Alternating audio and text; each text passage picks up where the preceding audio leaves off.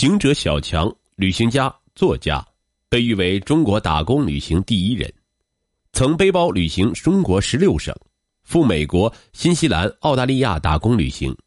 他曾三次放弃绿卡，选择回国创业。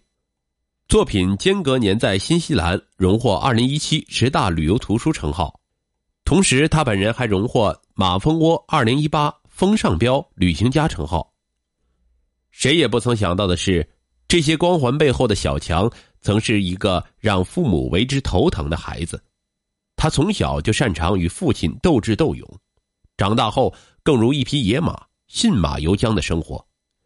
然而，一次险象环生的意外让他彻底醒悟：珍惜生命、孝顺父母，才是他这个为人之子所应该秉承的职责和义务。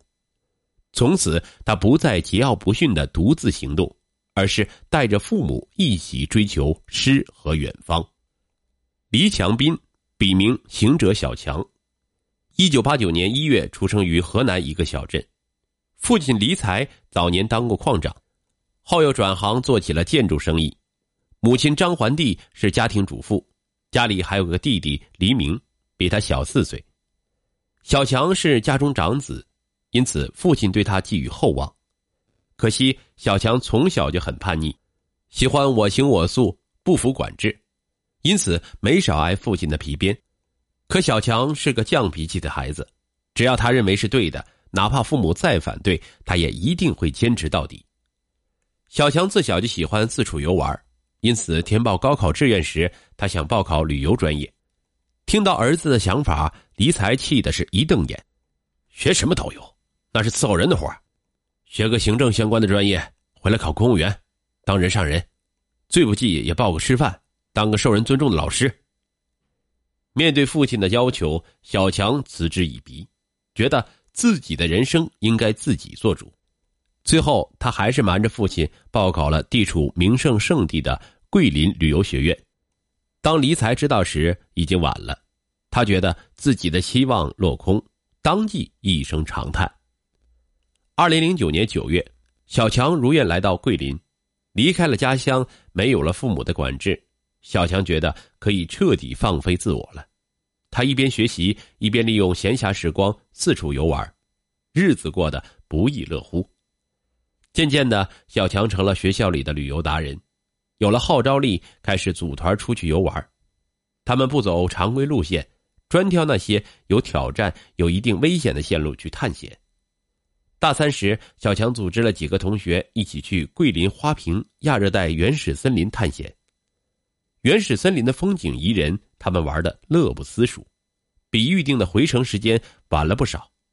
不料返程途中遭遇雷雨。有同学掉队了，作为队长的小强四处搜寻掉队的同学时，却不慎落入暴涨的溪水中，又顺着溪水翻滚而下，被水中的礁石碰得头破血流。幸运的是，最终他借助岸边的一块岩石爬上了岸，保住了自己的小命。回到学校后，校方得知是他带队后，给了他一个留校查看的处分。倔强的小强觉得很委屈。自己为了搜寻同学受了伤，学校不仅不表扬他，反而处分他，当即跟辅导员吵了一架。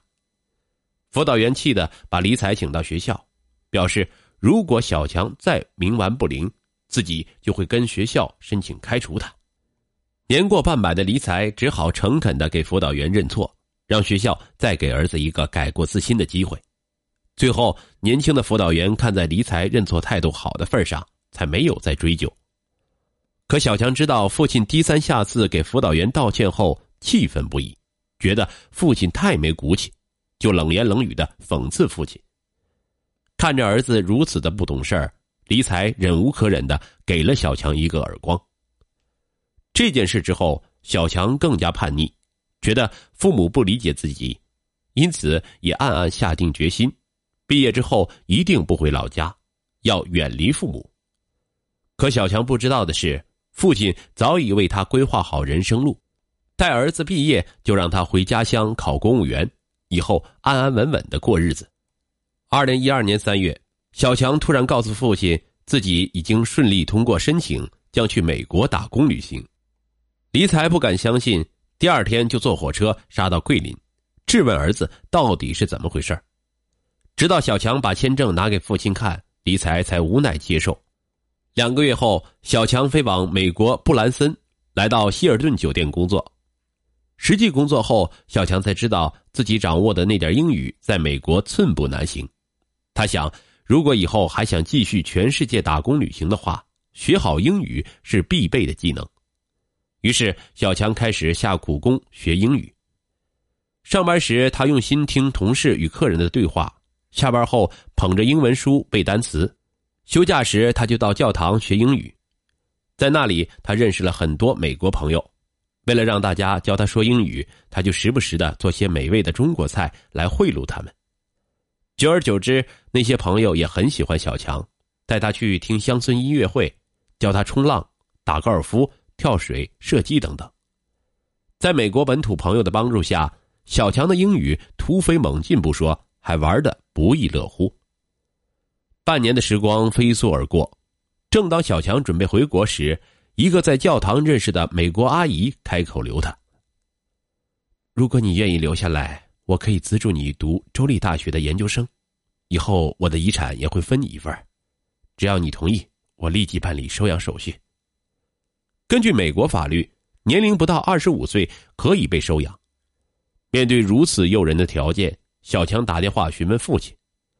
李才一听，当即就炸开了：“我和你妈还没死呢！”他凭啥收养你？父亲的话让小强哭笑不得，考虑再三，他还是拒绝了那个阿姨，回到了中国。这是小强第一次拒绝留在国外，回到祖国，但他没有丝毫的后悔。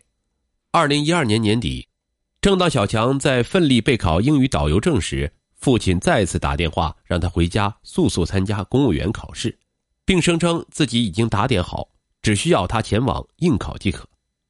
然而，小强不为所动，再次敷衍父亲，没有回家应考，气得李才在家骂了儿子一个月。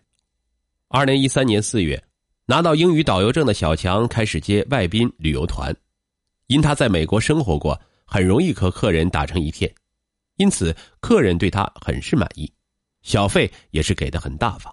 短短三个月，小强就赚了五万元。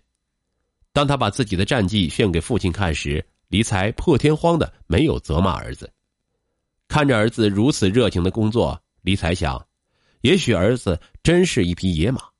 既然自己家里没有草原，就干脆让他驰骋天下吧。好景不长，正当李才以为儿子可以安安分分做个导游时，儿子却告诉他自己将赴新西兰打工旅游。李才气不打一处来。可没等到他去质问儿子，小强就于二零一三年十二月踏上了新西兰的土地。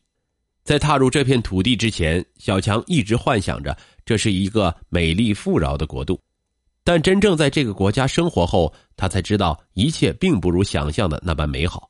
首先，这里工作难找，小强自以为有国外的工作经验，能很容易找到工作，可找了一圈下来，才发现这里的竞争如此的激烈。眼见带来的存款逐天减少，小强只好节衣缩食，直到半个月后，他才在养鸡场找到份工作。最苦最累的时候，他曾想过打电话给父亲抱怨一番，可往往拿起电话后，他又犹豫了。好强的他可不想让父亲知道自己的窘境，只想让父母看到自己光鲜的一面。何况是自己选择的打工旅行这条路，即使再艰辛，他也要咬牙坚持。经过半年的适应，小强终于习惯了新西兰的生活。这期间，他辗转过八个城市，先后做过十六份工作，把这个国家游玩了个遍。二零一四年十月，小强进入了当地一家游戏公司工作。工作第四个月时，公司通知小强，由于他工作成绩优异，公司想与他签订三年的劳务合同，并承诺合同期满将为他申请绿卡。小强欣喜若狂。当即给父亲去了电话，征求他的意见。黎才听闻，高兴的对儿子说：“哎，能移民就移民吧，那边福利待遇好，生活简单，你本来就单纯，适合那样的生活。”父亲的赞同却没能让小强下定决心。想到一旦与公司签订了长期合同，自己那些去非洲做志愿者、搭车去欧洲、南极探险的梦想将会被搁浅？难道自己这么多年追求的仅仅是个移民吗？这就不是自己想要的诗和远方。想通之后，小强拒绝了和公司签约，他决定再次为梦想出发。他的决定又一次让父亲失望了。